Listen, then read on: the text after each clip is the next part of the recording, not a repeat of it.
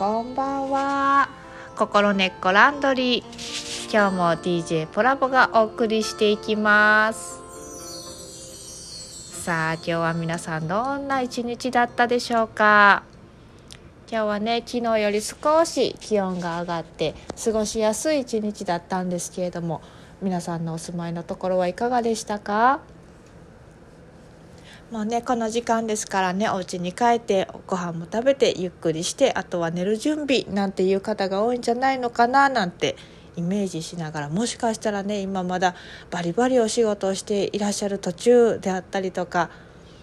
今お仕事から帰っている道の途中なんていう方もいらっしゃるかもしれません。そういう方々はねにはね本当にお疲れ様でした。お疲れ様です。あの今ね車の中なんていう方がいらっしゃったらねどうぞどどうぞどうぞどどうぞ道中お気をつけてお帰りくださいませね。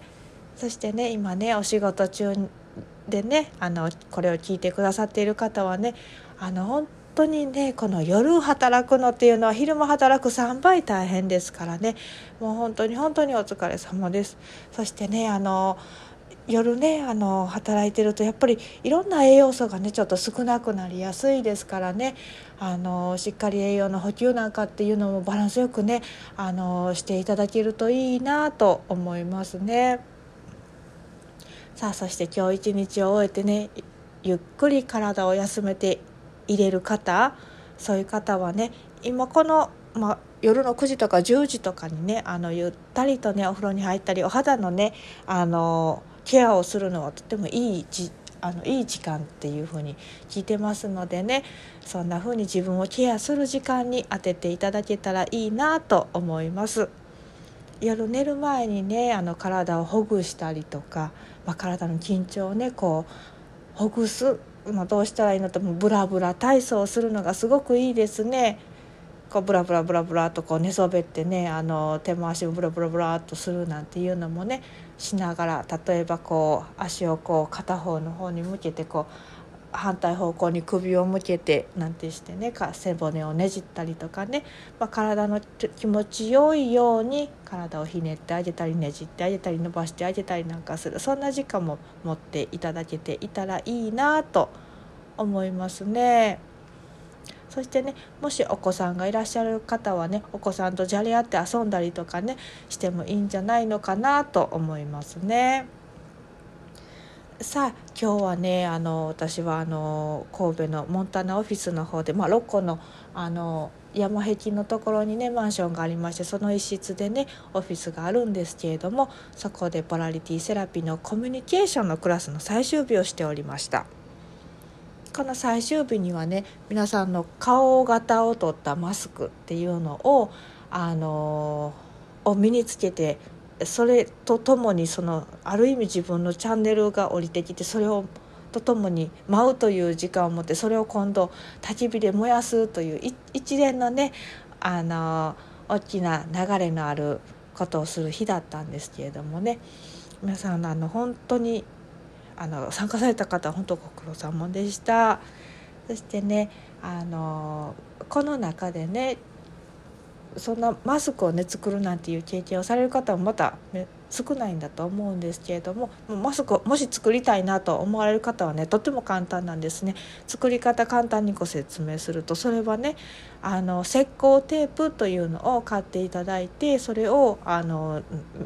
あの3センチぐらいにね切ってもらってあとはちょっと7ミリぐらいのにも切ってもらってその3センチぐらいに切った幅のものをこうお湯に濡らしてそれをペタペタペタペタ顔に貼っていくとそしてまああの鼻の鼻頭のところだけはちょっとクロスにして7ミリぐらいの細いやつをね当てていくなんていうふうにしてね水に濡らしてそれをこうペタペタペタペタ顔に貼っていくとねもうもう30分もしないうちに顔型ができます。そしてそれ貼ってるうちにね半乾きになってきますのでね乾いてきたなと思ったら顔むにゅむにゅしたらねあの取れますのでねあのもう本当にすぐに顔型っていうのは取れますのでねやりたい方は是非されてみてくださいね。で自分の顔型を取ってどないするねんっていう話なんですけど本当にこの顔型自分の顔型を見るっていうのはなかなかギョッとする体験ででしてね案外ええやんって思う方もいっぱいいらっしゃると思うんです。この不思議にこの顔型っていうのはまたもう一つの自分を見るようなもう何とも言えない不思議な気持ちになるんですけれどもこの顔型とともにちょっとお話ししてみるとまたこれまた不思議な気持ちになってくるんですね。人はあのきっと多くの仮面をつけながら生きてきているんだと思います。自分の心の内側と外側の世界をこうどないか合わせていくところが顔であったりする。でね現代社会いろんなストレスがある中で心の中は本当は深く沈み込んでいてたとしてもその沈み込んでいるような顔を外に出せ出しながら仕事ができるっていうような環境が少なかったりとかもう心の中ではもう何クソって怒ってたとしてももう怒ってるんだっていう表情をね出しながら仕事ができなかったりとかねもしかしたら家の中でもうものすごいもうわーって腹が立つっていう状態でもお家の中でもその腹が立つっていうのをそのまま出せない環境であったりとかねそういうことっていっぱいあると思うんですね。特にその日本ってなかなか怒っているのをそのまま出すっていうのが難しかったりするので。ね、とまたそして小さいお子さんだって自分がバーって怒ってるのをねそのまま出せるような出して安全な環境っていうのが少なかったりもするしねそしてまた家族の中で一人怒りんぼさんがいたら他の人は怒りんぼさんになれなかったりとかねいろんな代償がいろいろ重なり合って自分の本来の表情がその作れないっていうことがあります。そしてある一定の表情を作ってそれをこう定着させてる、まあ、そういうことがこう自分の、まあ、ある意味一つの仮面になってるのかもしれないんですよね。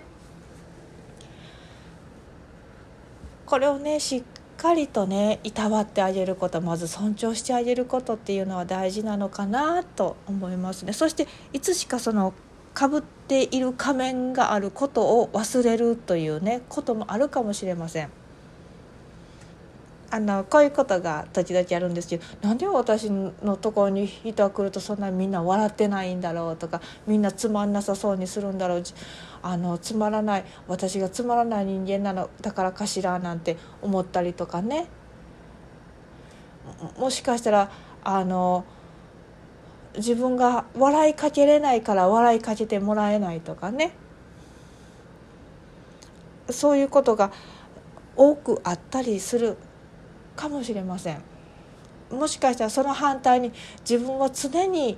あの笑っとかないといけないという笑いの仮面をつけててですね本当は悲しくって悲しいアピールをしているはずなのに自分の顔がこうなんかちょっと笑っている顔になっていたりとかね。なので自分の悲しさを誰も分かってくれないとかね。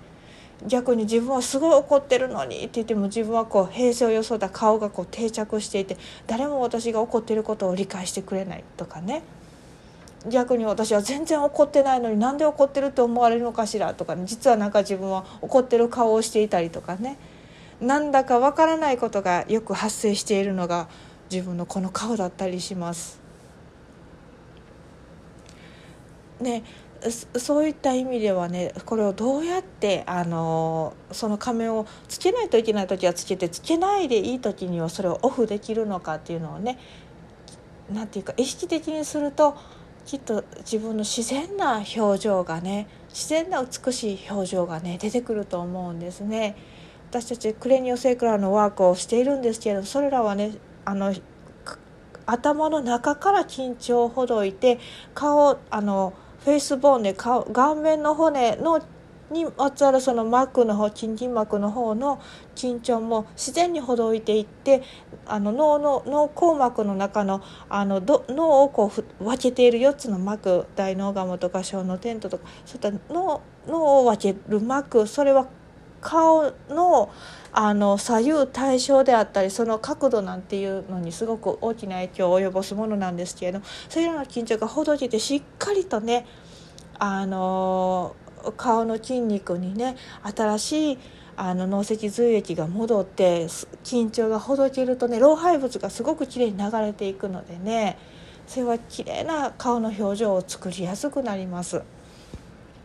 うん、私は今日このラジオでねクレニオのねあのワークをね宣伝するためにしたんではなくってね、えっと、何を言おうかと思ったらとしそれはですねその顔の緊張をほどくということを夜寝る前にぜひしていただきたいなということがお伝えしたいんですね。それは何かって言ったらあの顔洗いますでしょあともしかしたらお風呂に浸かりますねその時にね顔をしっかりねこうあの手でね覆ってあげてね今日自分の顔に対してね「ああお疲れ様でした」と自分の顔の表情に「ああよく頑張ったね」と「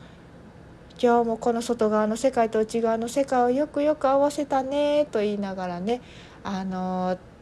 ほほっぺたとか顎とかあの